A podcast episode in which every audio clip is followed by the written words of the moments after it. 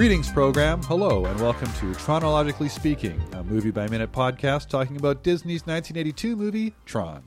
This is Minute 66. Woo! I'm your host, Duncan Shields, and returning with me today is my generous, gregarious, and multi-layered guest co-host, Torin Atkinson. Welcome, Torin. Hello, Tron World. Hello, Tron World. Welcome back to the land of like cycles and discs. By the end of this series, will people become tronically ill? Oh, you. Oh, you. It's perfect. That was great. When trying to pick a name for this, there was a guy who was going to do it and then didn't do it. Right. But his name for it was Tron in 60 Seconds. Which I thought was, man, that's great. That is pretty good. But out of respect, I didn't take it. Right. Anyway, I went with Tronologically Speaking, which was great. Just came up with, I think, with Tyler Nickel came up with that one. And I was like, I love it. Yep. I love it. You know, but you can do stuff with it. You can, but there you go. Yeah. Tronologically ill. Or what would you say? Tronically ill. There we go. I'm into it. So what happens in this minute?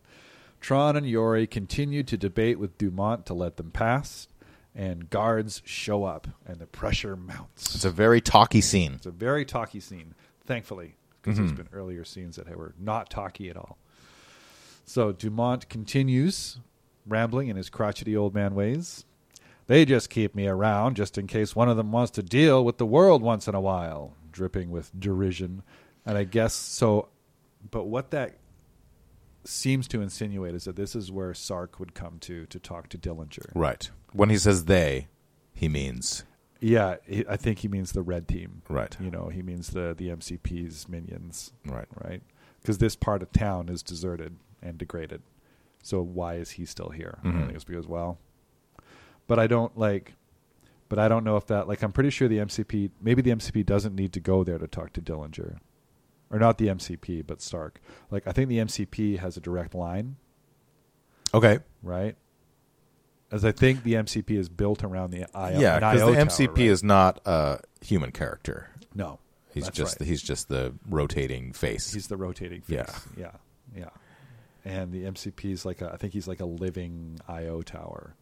So he's like a living conduit. That would make sense, because I can't see him going to visit Dumont. No. Decanting himself into a human form. Like, hey, Dumont. Right. That's something that I'd like to see. But I'm just trying to figure out what Red Guard programs are coming here to get past Dumont to talk to the outside world. Yeah. I'd be interested to know that, because I guess they've all been hijacked, but I guess they all still need to talk to their users. I guess so. And so their users might be like, where have you been? And the Red Guard programs would have to be like, I went for a walk. Nothing unusual happened. Right. I went for a walk. You know. Like, was it established that time is different in the cyberspace?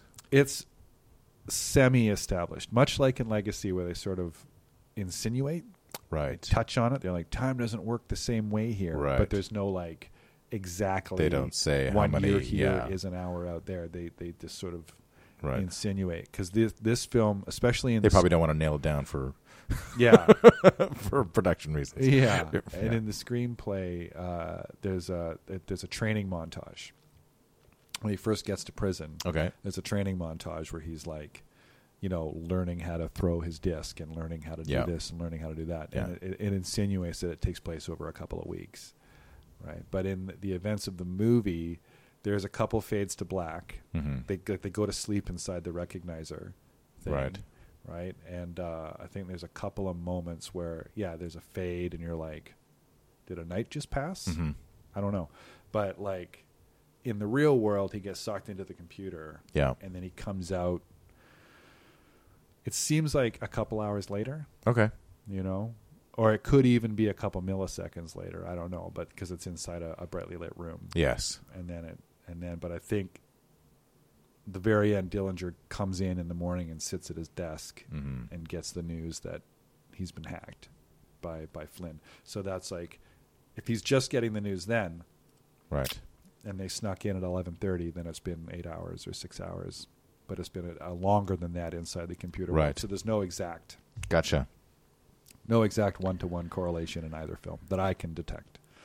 Yeah, I guess I was just wondering, like, how often do the programs communicate with their users and what the time difference is between those two, if the humans are moving communicators, glacially, then Yeah. You know, and they're coming in there once every 10 years to Dumont's to Dumont size. Yeah. Anyway. But which brings us to what kind of name is Dumont? Right. What the heck? Right? Yeah, because like, it's like, as opposed to Tron or Yori, it's like very, it's a very human name. Yeah, you'd think you'd have a name like Fortran or Upload or Lineout or Optic or Modem or Firewall or something like that. That'd be so cool if his name was Firewall. We have to go talk to Firewall. And then his personality would make sense. That's right. What do you need? What do you want? I'm Firewall. Get out of here. Get out of here, kid. You bother me. You know, like, it'd be good. You're not getting past me. Or even Guardian or something like that, like what he is. You know, or Gatekeeper. You know, we have to go see Gatekeeper. But no, he's Dumont. He just sounds like a vineyard owner, that's you know, right. or something like that. Ah, Dumont. Dumont. Oh, Dumont. Try Dumont. The 29 Dumont. Or, you know, because even Gibbs, the surname of his real world counterpart, sounds more like a computer term than kind of does than Dumont. Like I think Gibbs were like maybe they got it wrong in the script. I don't know. Yeah, it's an odd choice. When doing a little research on the name, it's a topographical surname. What does that mean? Or like a regional surname. It means from the mountain. Oh, Dumont en français. Right? Yeah, like Montreal is like Mount Riel. Right. It's the 46th most common last name in France. Okay. And it's one of those surnames that just tells you where the family comes from. Right. Like Barnes, Barry, fortified place, Brody, muddy place, Brook, Butts, archery practice, Butts. Gates, Green, Hill, Home, Hyde, which is an old term for 100 acres of farming land. Oh. Perry means pear tree. Thorn, Thorpe, Townsend. But there's also some of them have a prefix addition of at or by. You know, like Atwell, Atwood, Attenborough. Gotcha. Or Byfield or Byford or Byron, Bywater. Or like Underhill or Underwood or anything like that. So because he is mountain-shaped... Yes. That's right, right? Because he's kind of like he's at the apex of that kind of ziggurat kind of a deal. Yeah, or sometimes they even have him like suffixed, like Asher, Bridger, Fielder, or Wooder, or stuff like that. Yeah, but I think it's like he is on the top of a mountain. Yeah. And it's kind of a church. Yeah. So it's kind of a sermon. It kind of makes sense, like he's like, I would imagine, I'm not sure if this is correct in the film, but they climb up to get to him. Yeah. And he's, you know, it's like the Tower of Babel, where it's like he's like, or a radio tower. You pick the highest part to communicate. Okay. With like I almost wish that his dais had another 100 steps on it. Yeah. Yeah. Right? Like he was way at the top. Yeah. You know, and he's like, Hello, what are you doing here? You know, and they're like, have to do like a real climb to see him. Then it's kind of like, oh, I'm going to go see my user. It's like, well, I'll see you in a couple days. Yeah, you have to get to the. You've got a real arduous journey ahead of you. You have to get to the top of Dumont. But I can see why they would never, that it would never do that. But it's also like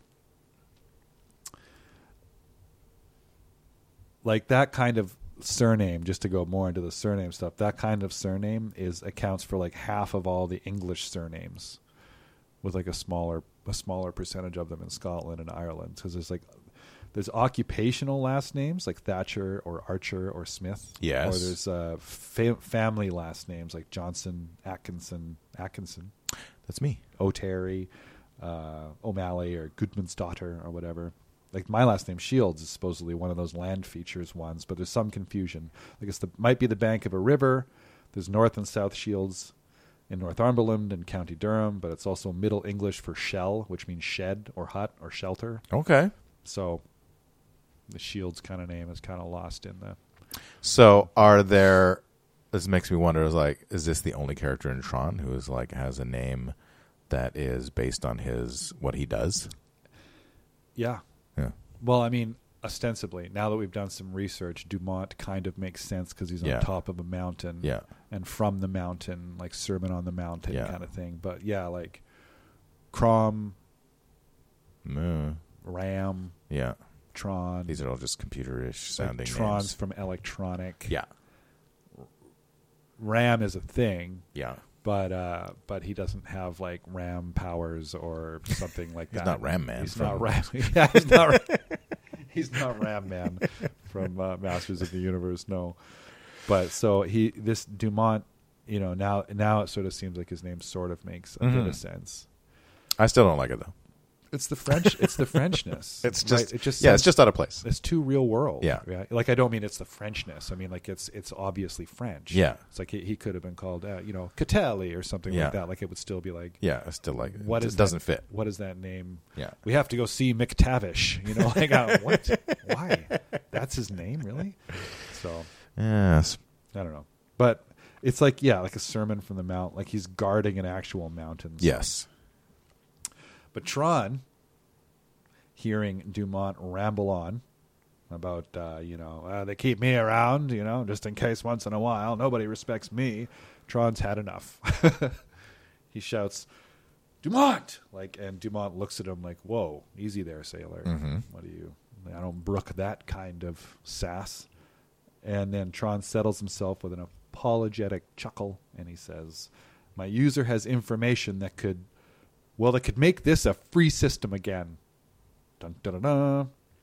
And this room is interesting because it's like we were talking before. This is, it functions as a church, right? Like this is where programs go to pray, except that they literally talk to their gods and get clear instructions. Yeah. Which is it's mentioned in the novel that there used to be huge lines of programs out the door to get into the IO chamber to talk to the users. Oh, I see. So that's like... That's where he comes in. I'm like, there used to be. This is like if Grand Central Station was in disrepair and nobody came. Kind of a thing. There's one security guard. Yeah. It's like, I know everything, but oh, you're here to catch a train? Fantastic.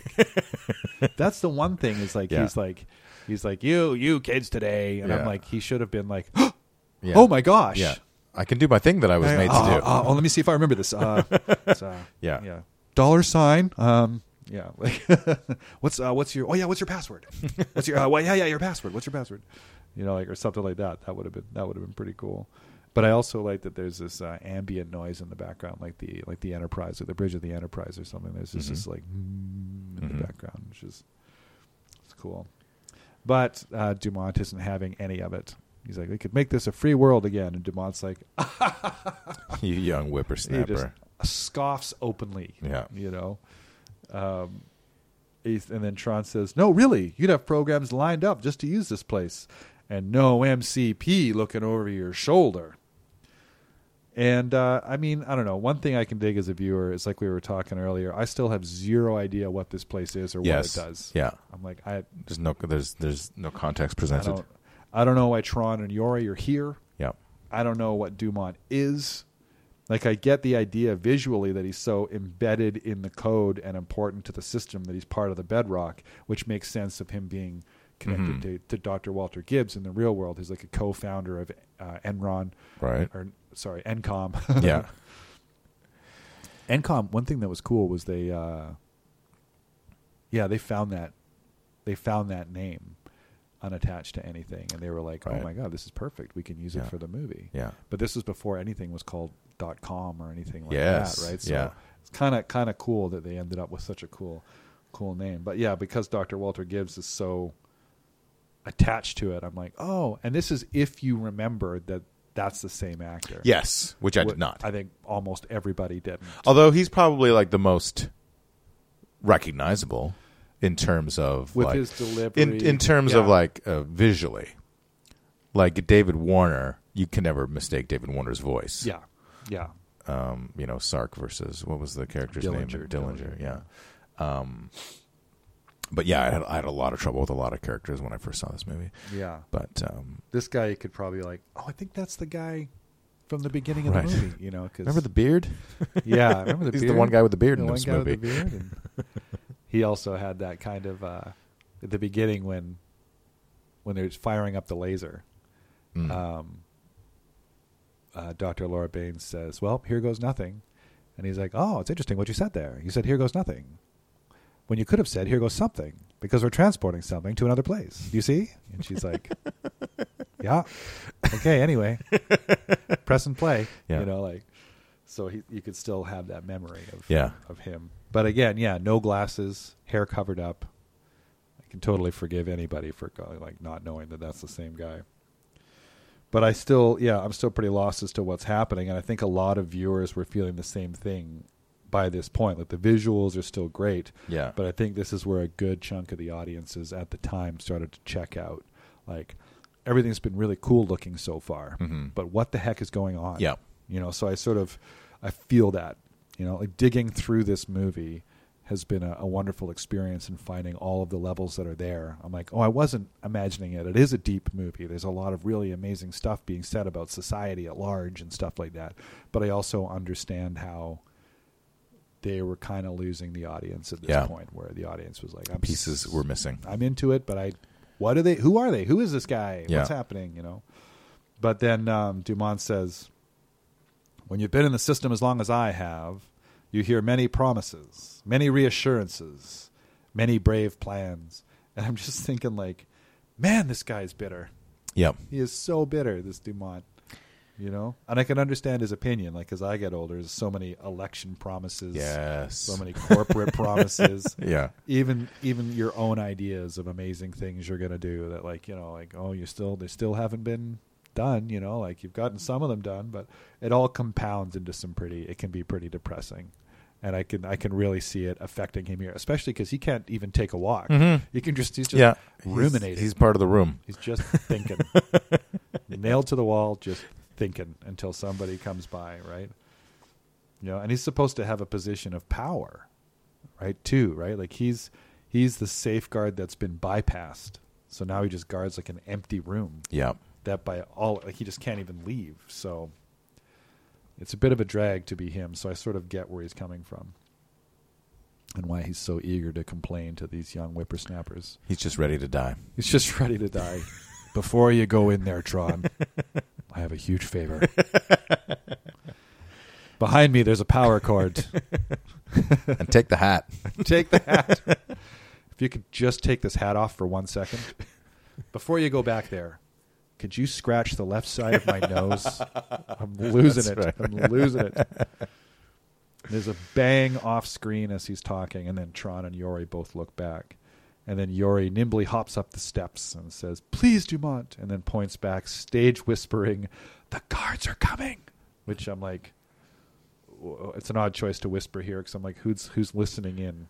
Like, does she not want Tron to hear? Like, why is she like, I have to tell you something. Right. It's just the two of you here. Dumont looks up and sees the window that they came out of, and there are three red hood guards clustered around it looking in. And these kind of look like the guards that were mentioned in the novel that floated up on the barge. Okay. I guess they're the recognizer crew, I guess. Is that the same window that they came in? Because it seemed to me the stage direction was different. I think that's supposed to be the same window that they came in. Gotcha. Might be a different one. I'd have to go back and check the minute, but I think the set dressing around the window is the same. Yeah. That's the window they came out of, and they're like, there he is. Okay. And then, And then Dumont uses his powers. He uses his powers, but he also calls Yori by name. He says, "All right, Yori. All right." Like, he's avuncular, and he's like, "I know you. Okay." Mm. I'm like, oh, they know each other. Well, that's cool. Although when he said, I got that sense when they met, though. Yeah. He was like, "Oh, you guys." She knows where she is going.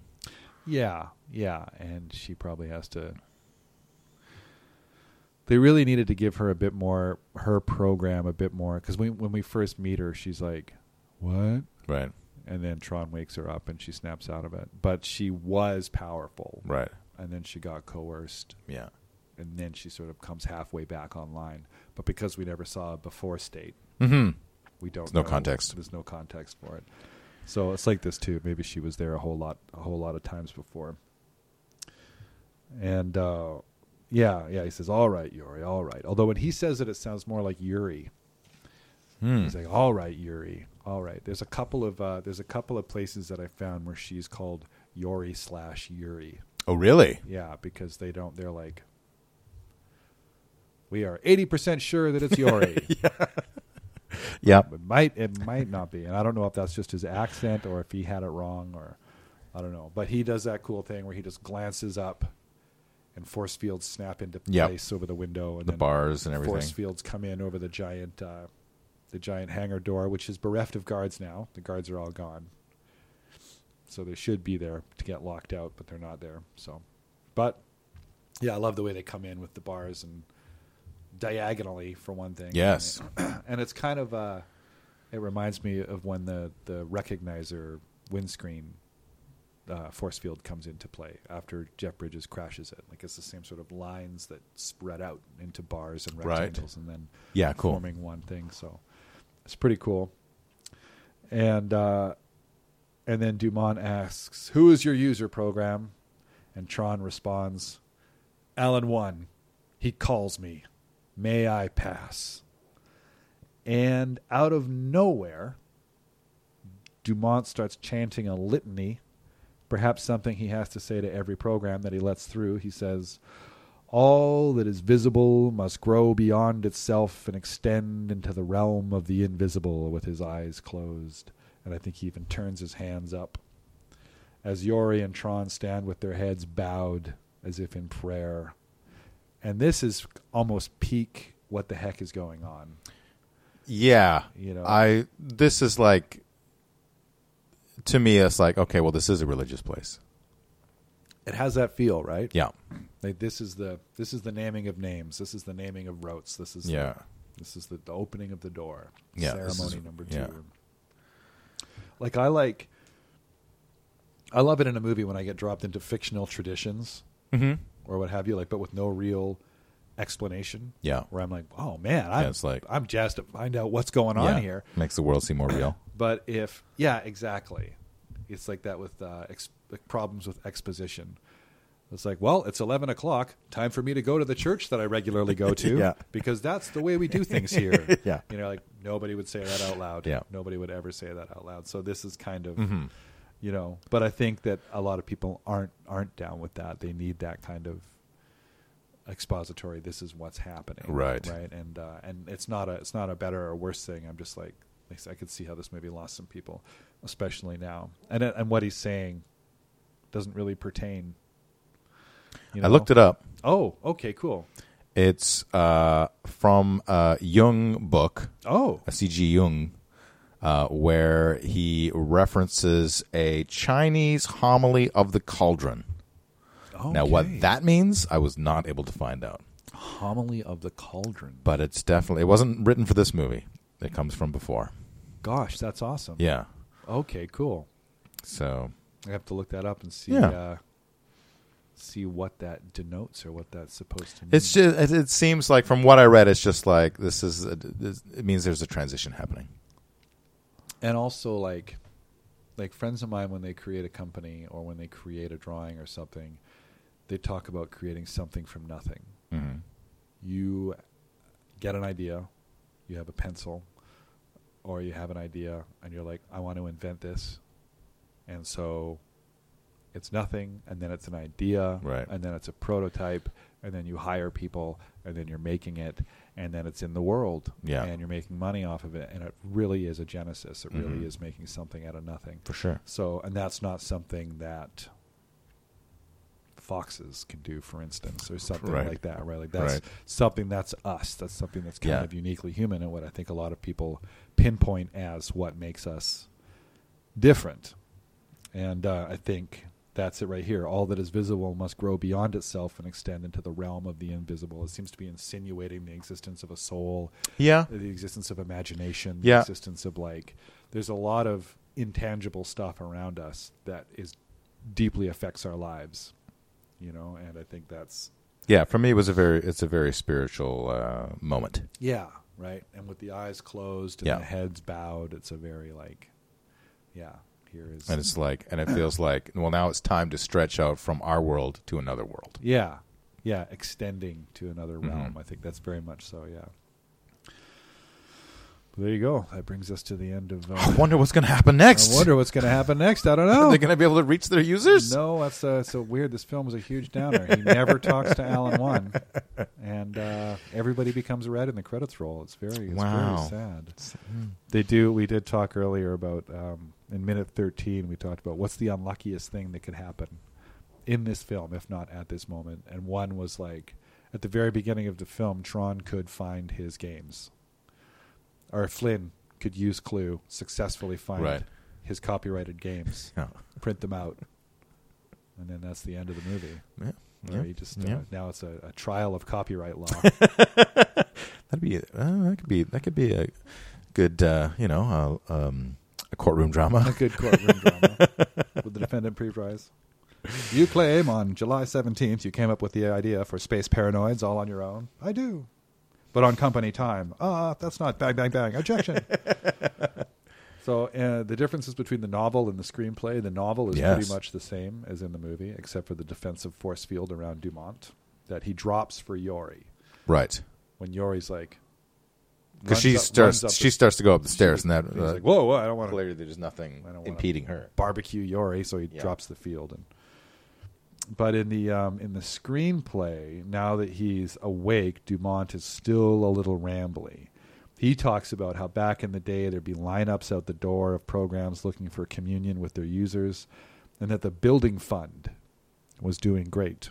The Building Fund? The Building Fund, yeah. So what do you suppose that means? I suppose it means that it was a much more palatial place in the back as it used to be. But it alludes to, I'm like, fund, huh? Yeah. Money, huh? Yeah. Like, it's interesting. I don't see any currency in this, but energy is a currency. Right. Or not a currency, but it's the means of survival and the means of power. Yeah, and it's how the MCP has power because he's hogging all the power, and he's like, "You're having enough to live, but my Red Guard has a lot more." And Sark is jacked. Sark is like super powerful, right?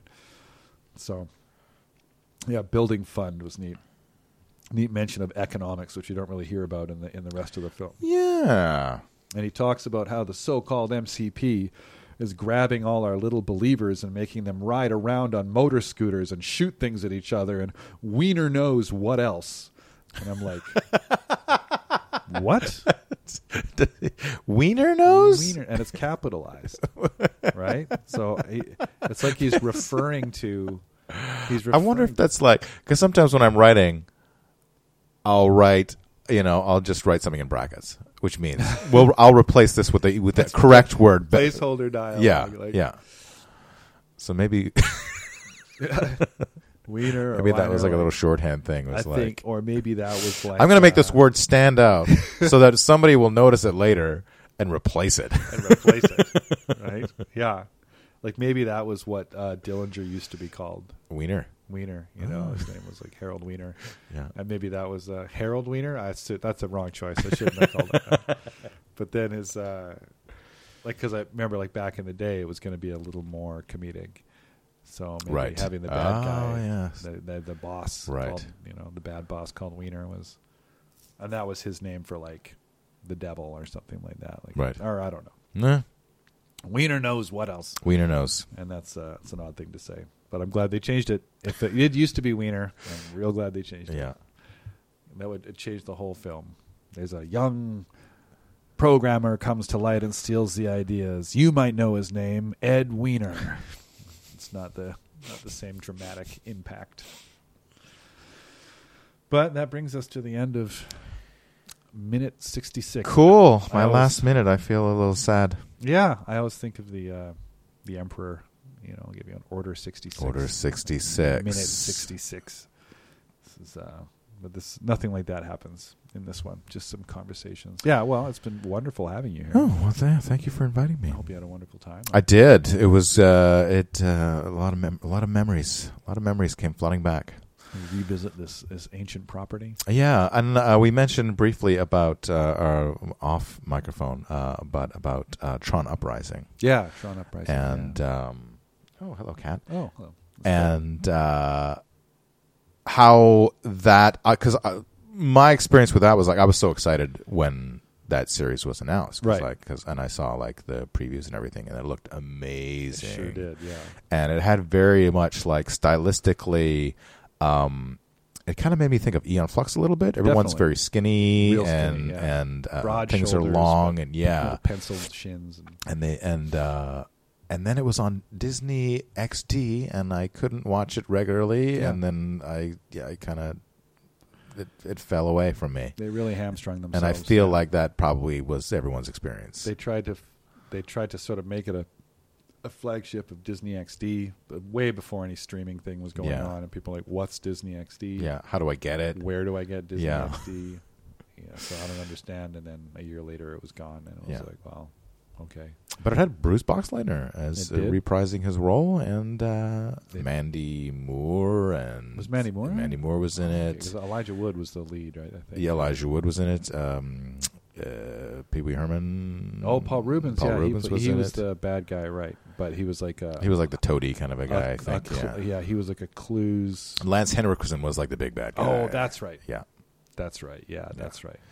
But talking about all this makes me want to rewatch Tron Legacy, and finish Tron Uprising. It's worth doing. Yeah, all the Tron Uprising, well, not all of them, but most of the episodes are on Disney Plus. All right, they've got for some reason they've got 14 of the 16. Why would they not have all of them? Well, there was some issues with the broadcast. I think they did kind of a Firefly thing where they broadcast them out of order.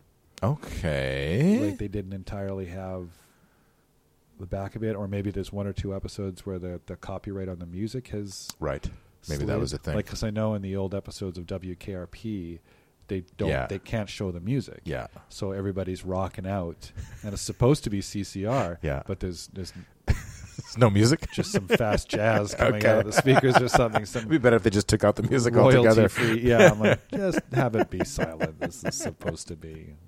Use your imagination. This is Black Sabbath. Nope, that's not what it is. But yeah, so I don't know why it's not a complete run, but write some letters. Let's get some. Maybe I will. I'll compose some, I'll write some programs. Because it's a great show. Yeah. I was thinking, I'm toying around. I don't want to say it super duper out loud, but when I'm coming around after this, I wouldn't mind doing Tron Uprising. Not minute by minute, maybe episode by episode. But that would be lovely. I'd love to have you on if you. Yeah, and it'd be interesting to see because it's I've only watched I want to say 4, maybe 5 episodes. Yeah. So and that was when it first came out. So yeah. I don't remember the connections to the movies. Yeah, I managed to. What the story was. I watched them all and I absolutely loved it. I think it's supposed to be set before Legacy. Yeah, it's a prequel and bridging between the two is what I'm understanding. Tron, but before Legacy, and they go to some fantastic places. Mm-hmm. Like they really, really do. They really flesh out the universe in a way that I just still want. I'm just like, please, more cartoons. Yeah. Reboot it if you have to. Yeah. Whatever. You just let's get that Tron train going. Yep. But we'll see. We will see. We definitely will. But I think Disney Plus needs content, and I want more Tron, so it all makes sense. Are you listening, Disney? Are you listening, Mickey Mouse? Are you listening, Mickey? So let's see here. Yeah. All right. Well, do you want to tell people where they can find you one last time? I'll say once again, you can go to my Patreon if you like what I do. I used to have a podcast called Caustic Soda. If you haven't heard of that, it's we went for 6 years and every episode was a different topic, and we would talk about the morbid and horrible and disgusting things in the world. And it was very well received. It was very well received. And that's still online. You can go to causticsodapodcast.com and download the episodes. I don't think we did one about the internet. I don't think there's a Tron connection in there anywhere. No, it's too bad. Although I recall we were talking about maybe video games or something to do with the horrible toxic gaming community. Yeah. that was something we mentioned once or twice. And then Torin's Guide to Everything and Adventure.exe are my current podcasts, and you can find me on Facebook where I am posting art and other content occasionally. Did I tell you that I worked with a guy that had a Caustic Soda t-shirt? It doesn't surprise me too much. I was like, I remember I was my last work contract in the kitchen, the guy was wearing a Caustic Soda t-shirt. Nice. I was like, I know that. Yeah. And he's like, yeah, well, they're a great podcast. I'm like, yeah, it certainly is. So that's cool. Your merch is out there in the world to this day. Yay. It's nice to be loved. Yeah. If you want to get in touch with us, check out more at tronologicallyspeaking.com. Drop us a line on Twitter at tronologicallyspeaking, or send us an email at tronologicallyspeaking@gmail.com, or join us on Facebook at the Tronologically Speaking Minute by Minute Listeners page. Special thanks to pond5.com for the music. Go there for all of your royalty-free music needs for your videos or whatever. They also have footage that you can use for whatever you like. Have the peace of mind of knowing that you're not going to be involved in any litigation down the way because you've got some nice, tasty, royalty-free music. And special thanks to the Star Wars Minute that started it all. Go on over to MoviesByMinutes.com. Please go over to MoviesByMinutes.com. There's 150 movies that they've done there so far. Oh, my God. More being done. Lots of classics, lots of recents. And, you know, I don't know if you know this, but a lot of movies have been released over the years. So if your favorite movie isn't there, consider doing one yourself. It's a very fun way to explore the movie that you love so much. It's very also a wonderful, inclusive, and encouraging community as well. So definitely get into that. Torin, it's been wonderful. Do you want to try a little end of line? I sure do. 1, 2, 3. End of line.